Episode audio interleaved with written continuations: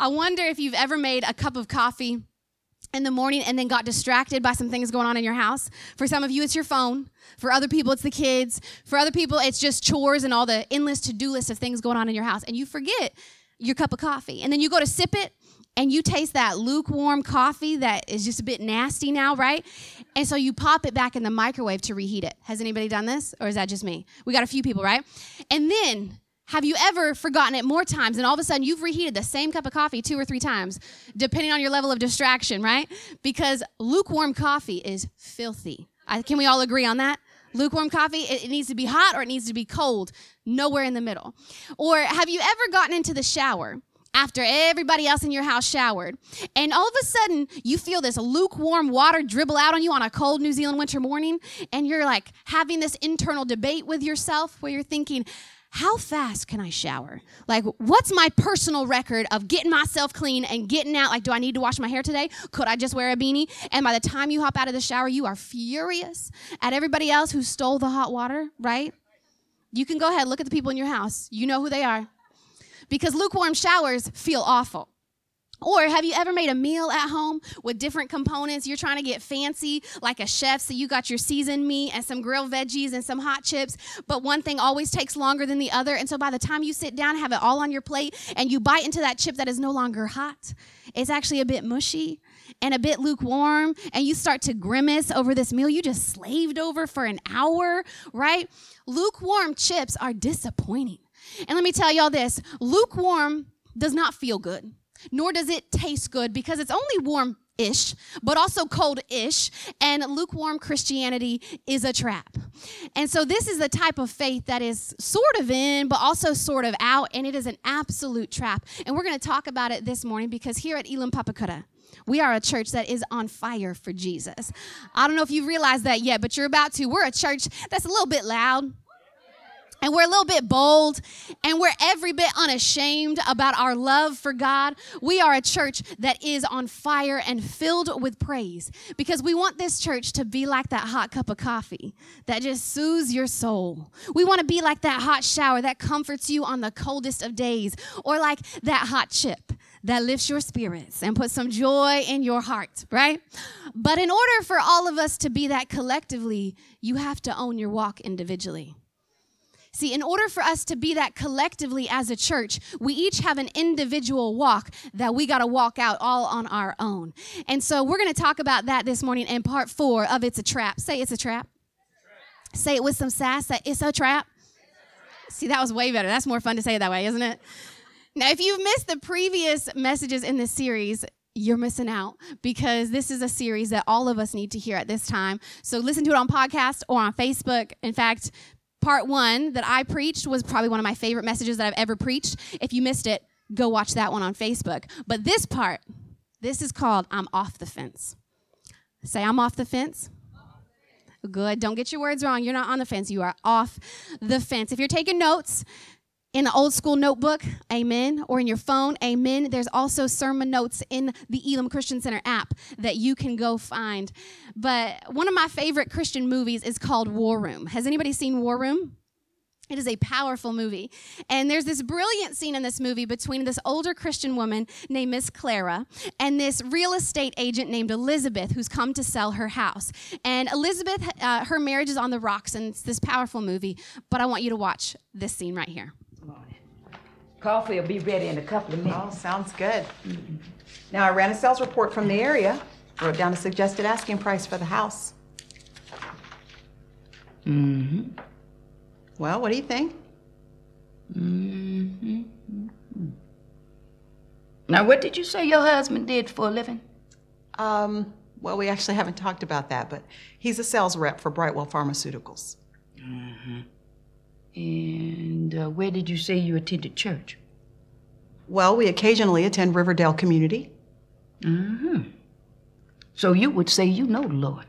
Yes, I would say I know the Lord. You think the Lord is okay with this asking price? Mm-hmm. mm-hmm. And you have children? Miss Clara, my husband Tony and I have been married for 16 years. We have one daughter, her name is Danielle, and she's 10.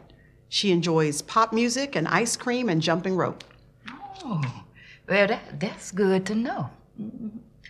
Now, you say you attend church occasionally. Is that because your pastor only preaches occasionally? Miss Clara, I really would like to help you sell your house. That's why I'm here. As far as my faith is concerned, I believe in God just like most people. He's very important to me. Mm-hmm. Well, let me get our coffee. So, if I asked you what your prayer life was like, would you say that it was hot or cold? I don't know that I would say it's hot. I mean, we're like most people. We have full schedules, we work. But I, I, would consider myself a spiritual person. I'm not hot, but I'm not cold either. Just, you know, somewhere in the middle. Here you go. I've got cream or sugar if you need Oh, no, thank you. I like it black.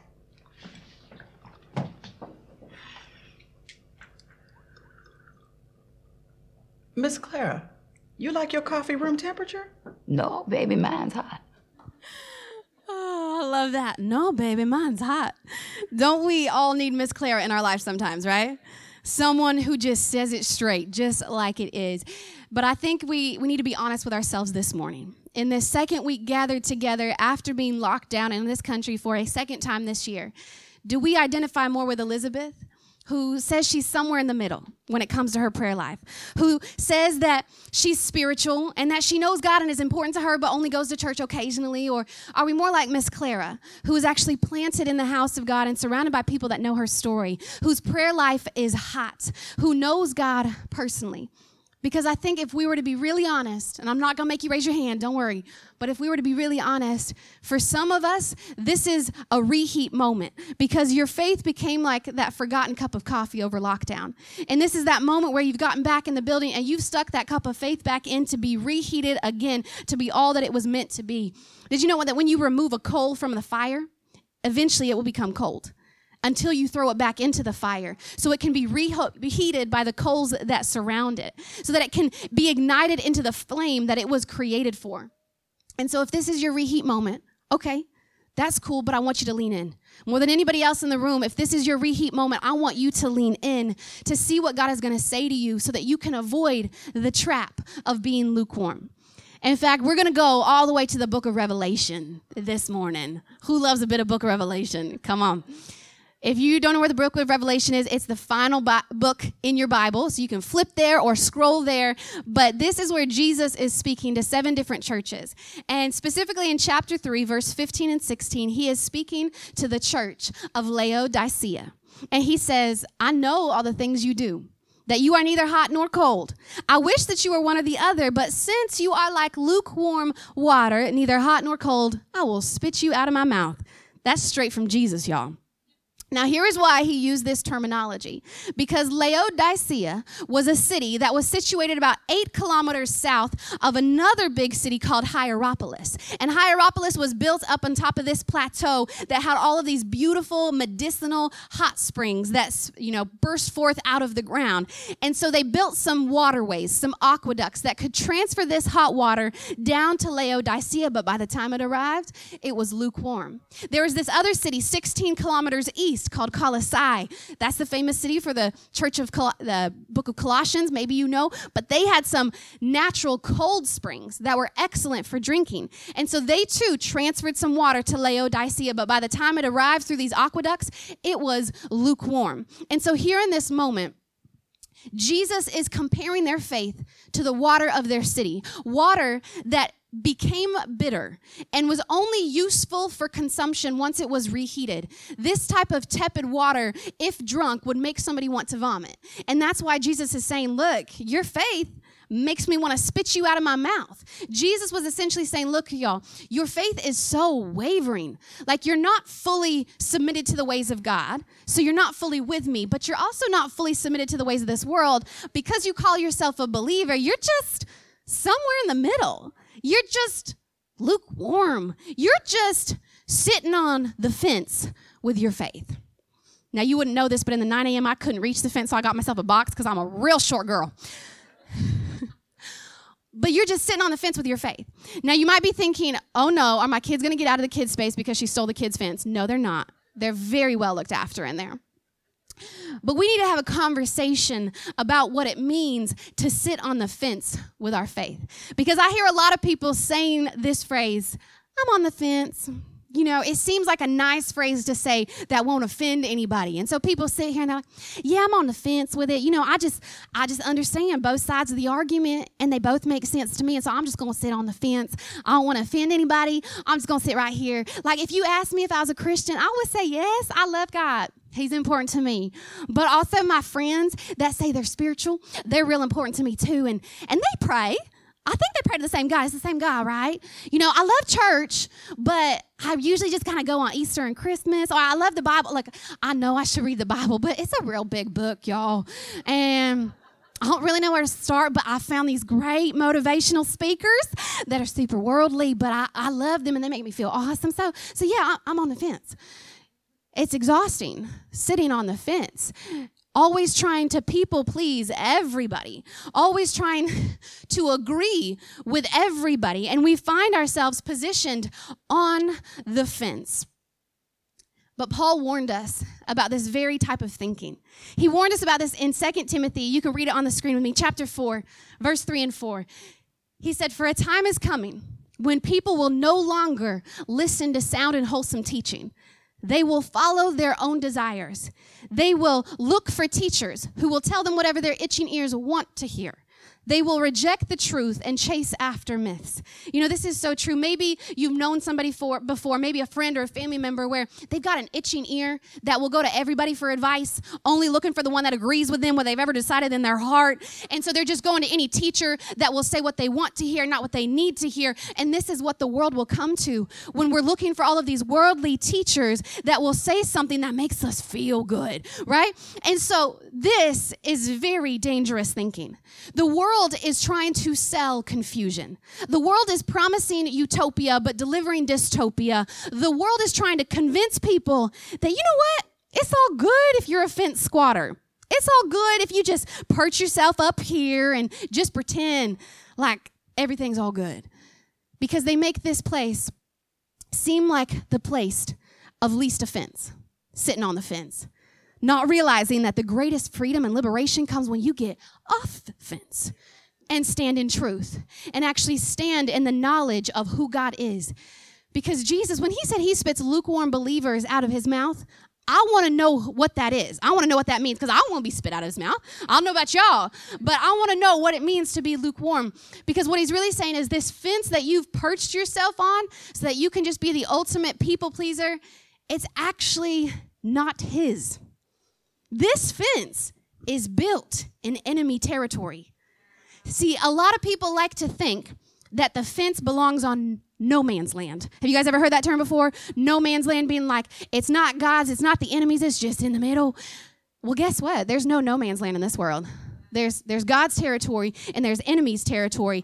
And the devil has actually built this fence so close to God's territory that we convince ourselves that this is the most PC place to sit, the most politically correct place to sit. Well, guess what, y'all? Jesus was not a politically correct leader. In fact, his ministry was quite offensive to people, quite offensive to worldly ways of thinking and religious ways of thinking. And also, he didn't come to this world and say, hey guys, I am offense. Come sit on me. He came to this world and he said, I am the way and I'm the truth and I'm the life. And the only way to get to the Father is through me. See, what that means is when Jesus came, he knew that the enemy had already set up this trap. And this trap gets so many people. And so he came and Jesus became the bridge for humanity to get off the fence and to step into heavenly territory. He became the bridge and the sacrifice who made a way for us to be reunited with the Father and to step into heavenly territory. But he also said this. He said in Matthew chapter 7, verse 21, Not everybody who calls out to me, Lord, Lord, will enter the kingdom of heaven. Whew. That, that's a scary thought, right? He said, Only those who actually do the will of my Father in heaven will enter. Now, what does he mean here? Let, let's talk about what he means here because this is important. I don't want you to get trapped on judgment day, sitting on the fence, or just on this side of the fence and be like, hey, Jesus, remember me? Lord, Yeah, yeah. I've been here this whole time. See, I've been touching it. I haven't left the fence. People treat this, you know how baseball players don't want to leave the base before they run to the next one? I don't know if they do it in cricket too. I'm still learning those rules.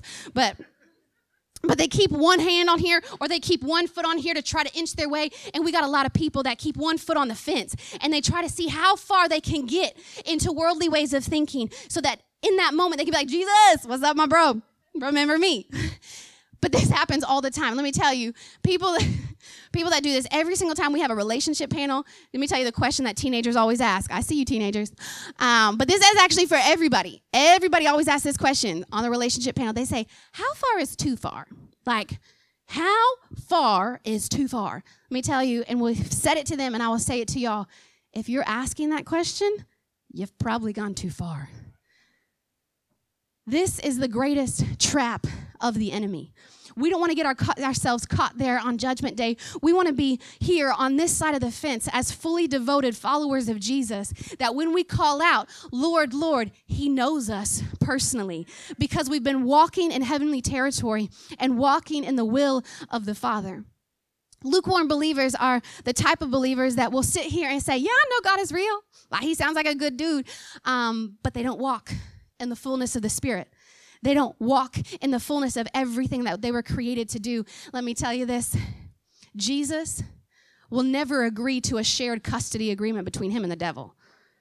He's never going to agree to just having you on a Sunday. Jesus wants full custody of your soul. He wants full custody of who you are, not just part of you, but all of you. So, how do we get off the fence? How do we take our lukewarm faith and reheat it and make it hot again? Well, this morning I've got five quick tips for you. I'd encourage you to write them down so you can come back to them because guess what? We all have a next step. Every single person in this room has a next step. And these are five quick tips that can become five declarations that you can make over your life. Now, the first one is the, the one that actually gets you off the fence. To go from here into heavenly territory, all you got to do is commit to Jesus. Commit to Jesus. This is everybody's first step. This was my first step. Y'all, I sat on the fence for so many years, all throughout uni. I sat on the fence, just being like, oh, yeah, yeah, yeah, like I, I understand it all. Um, but I had to get off the fence and commit to Jesus and allow Him to embrace me, mess and all. And guess what? His grace can cover your past. His grace can forgive you of all of those mistakes. Because trust me, I made some, and I know you have too. God can cover that. His grace can cover that. And He's got more for you, but you got to step off surrender and allow him to embrace you. If this is you, the commitment you need to make today is to say, I will commit to Jesus. I will call him Lord, and he will know me personally. See, and then once you step into heavenly territory, this is the second commitment commit to connection. Commit to connection. Because it's one thing to step off the fence and allow God to embrace the real you, the messy you, but it's another thing to allow believers to embrace the real you, the messy you, and to let them get to know you. See, you've got to commit to connection because we were not created to do life alone. We're actually created to do life together. And let me tell you, it's the friends here in godly territory that will keep you from climbing back onto the fence when times get tough. It's these friends that will catch you when you undoubtedly fall off again. It's these friends that will help you discover everything there is to discover in heavenly territory. And I know that to be true because I've walked that journey. It was in 2012, there was a small group that really kept me off the fence. I stepped off the fence because I wanted to know Jesus, but it was the small group that kept talking me back down. It was the small group that kept me grounded. It was the small group that changed everything for me and helped me get to know who God really was. And if it wasn't for that, that group of believers that I became so vulnerable with, I would not be standing here as a pastor today. You've got to allow other believers to know you. And if this is you, then you need to make this declaration say, I will commit to connection and I will put myself out there and I will go along to a small group and I will give other Christians a chance to know me. And good news is, small groups are relaunching for term four. And so you can sign up after this service underneath those balloons. Go talk to Ellie and Christian, and they would love to help you get connected into a small group. And then, thirdly, commit to church. Mm, yeah, I said it. I know you might think I'm biased because I'm the pastor, and I totally am, but let me tell you why that you should commit to church. Because I love what Miss Clara said to Liz. in that clip from War Room. Liz claimed that she and her family went to church occasionally, and Miss Claire goes, Uh huh. So does your pastor only preach occasionally? Let me tell y'all, we preach here every single week. but despite how hard your week may have been, despite the amount that is currently on your plate, despite the argument you had with your spouse in the parking lot, despite the amount of sleep you lost because of young kids, despite you just not feeling in the mood, the best thing you can still do is show up for church. The best thing you can do is actually position yourself in God's presence so that He can change your perspective. See, even in those moments when you feel so low, once you get in the room and you surround yourself with the collective faith of the family here, their faith can lift you. And their faith can heal you, and their faith can inspire you, but you got to get in the room. And in fact, if, if you're at this step and you need to make this commitment, then your declaration is saying, I will commit to church. I will save my seat if the government makes me do that. And I will show up. Despite how lukewarm or cold I feel, I know if I just get back into the fire, their faith could reignite me. You know what church family does is a church family embraces you not just on your good days, but even on your worst days. See, on the days when you feel discouraged, you just got to get in the room and position yourself next to someone you know is encouraging and let their faith rub off on you. On the days when you feel disconnected, get in the room and intentionally position yourself next to someone you know is passionate and let their zeal rub off on you. On the days when you feel so weak and so broken, just get in the room and come up to the ministry team after the service and let them pray over you. You know, if you were here with us last week, you would have known because Frosty shared a little bit of it then, but I was supposed to preach this message then and be up here on the stage encouraging you. But Pastor Haley, we called her in instead. Why? Because I walked through my worst week of 2020. And so I was feeling incredibly depleted. But did I just stay home? No, I still showed up. Even if I couldn't stand up here with a microphone last week to encourage y'all, I positioned myself right there with tears streaming down my face so that your faith could encourage me, so that your faith could lift me. You just gotta get in the room. Just keep showing up. And let the faith of this fire, of this family, reignite the flame within you. Turn to your neighbor and say, just keep showing up. Just keep showing up.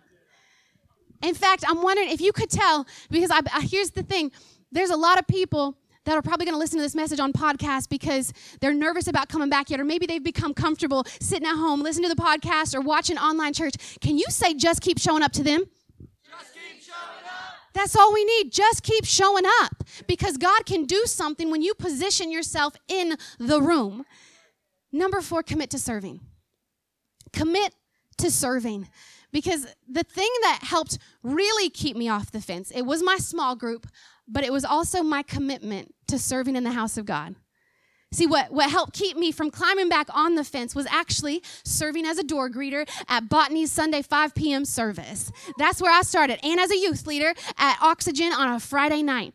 And because i positioned myself there I was no longer clubbing on a Friday night. I was praising Jesus in a, in a little praise pit of oxygen on a Friday night. I, I, was no longer in toxic friendships or in toxic circles because I positioned myself at the door of God's house and I welcome people in the same way I was welcomed in many months prior. All you got to do is say, God, can you use me? And if you position yourself around godly people in His house, He will shape your life in the way that it is meant to be shaped. In fact, the Bible says, those who refresh others will themselves be refreshed. The thing is, is when you show up and become a fully devoted member of the dream team, you will find on the days that when you walk in feeling so depleted, you will walk out feeling so refreshed. Why? Because it is more blessed to give than it is to receive. It's more blessed to give than it is to receive. And it's actually this beautiful exchange takes place when a dream team member shows up and said, God, could you use me today? And the Holy Spirit partners with them and starts to impact and influence other people through them. But guess what? That dream team member is impacted and refreshed through that exchange. So when you walk in depleted, you will walk out feeling refreshed. So if you've been sitting in this church for a long time, you've been sitting here saved, but you haven't make, made the leap to join the dream team, then this is your commitment to make. This is your declaration to make. Say, I will commit to serving. Look, I will go through growth track to discover my purpose. And good news, it starts again today at 1230. And I will actively commit to making a difference and allowing God to use me and the gifts He's given me to bless other people. And then finally, I don't know if y'all to like this one, but you better commit to discipline. Ooh. Yeah. Thank you, Nicole. Disciple and discipline are actually from the same Latin root word, which means pupil, which is a fancy word for student which means that as followers of Jesus, as disciples, we need to be committed to remaining teachable. And we need to actively pursue ways to grow personally. Later in Revelation chapter 3, verse 19, Jesus said, I correct and discipline everyone I love. That means if Jesus been correcting you and he's been disciplining you, he loves you. He loves you. In fact, he said, So be diligent and turn from your indifference. Jesus is very straight up. Turn from your indifference. I love you and I'm going to correct you. A parent disciplines a child out of love because a parent sees the full potential in that child and they know that they need to grow, right? God does the same. We are his children and he sees the full potential in us and he wants us to grow. And so he's going to nudge us and correct us in different ways so that we can grow into everything he created us to be. So, if this is your step that you need to take, you've committed to God, you've committed to believers, you've committed to a church family, you're committed to the dream team, the best thing you can do is shape a life of discipline. Love it, don't we? Shape a life of discipline. What does that mean? It means a life that is focused in running the race that God has for you specifically. It means shaping a life and a habit to pray with God daily. It's just talking to Him. You don't need to use fancy words. It's shaping a life of reading your Bible and engaging in His Word. It's a life that enables you to avoid temptation and the stumbling blocks of the enemy. It's a life that empowers you to cut the sin out of your life and to stay focused on becoming more and more like Jesus. So if you're at this step, commit to declaring, I will commit to discipline because I'm a disciple and I will remain teachable and I will lean into my growth as a believer because I know that as I lean into my potential, my flame can help reheat the lives of those that I influence. Band can join me now. Church, I promise you, if you follow through with these commitments, your faith will become hot. Your faith will actually draw other people to you because people will know that there's this warmth of the Holy Spirit moving within you. Your faith will become stronger and more anchored as you run the race set out for you. You know, the journey off the fence it first starts with surrender, followed by vulnerability with other believers, followed by showing up for a church family, even on your worst days, followed by allowing God to use you so that you can serve both God and people, and then it is leaning into growth. Consistent daily growth so that you can be a fully devoted follower of Jesus, so that Jesus can see you in heavenly territory and know you personally, so that you can stand here firm like Miss Clara did. And look at the people that are still sitting on the fence that are trying to tempt you to get back up there. You could say, Oh, no, baby, my faith is hot. Why don't you come experience what I've got? You gotta commit to these different things in your life and take these steps. Never become stagnant in your faith, or the waters of your faith will become tepid and bitter. And you don't want Jesus to spit you out of your mouth, out of his mouth. Later in Revelation, chapter 3, verse 20 and 21, Jesus says to the church, Look, I stand at the door and knock. If you hear my voice and open the door, I will come in, and we will share a meal together as friends. Those who are victorious will sit with me on my throne, just as I was victorious and sat with my Father on his throne. Look, the people who choose to step off the fence are essentially choosing to step into victory. They're choosing to step into heavenly territory, choosing light over darkness, good over evil, liberation over captivity, freedom over this trap of lukewarm. And friend, you can have that choice today too. Before I go, I want to pray for all of y'all. And I'm going to pray for two groups of people. The first group, I'm just going to pray that you could be encouraged with your next step. And then, secondly, I want to offer people a chance to take this first step. This most important one is to just get off the fence. So if you could just close your eyes and bow your heads with me as I pray, God, I just ask that your hand would be upon this house. that your anointing would fall upon each and every one of us. And God, I pray in this moment you would reignite that fire within us. God, I pray that you would help each of us take our next step. Whatever that next step may be, God, I pray that you would empower us and strengthen us to avoid the fence, to avoid this trap of the enemy. And we just ask for that in your name.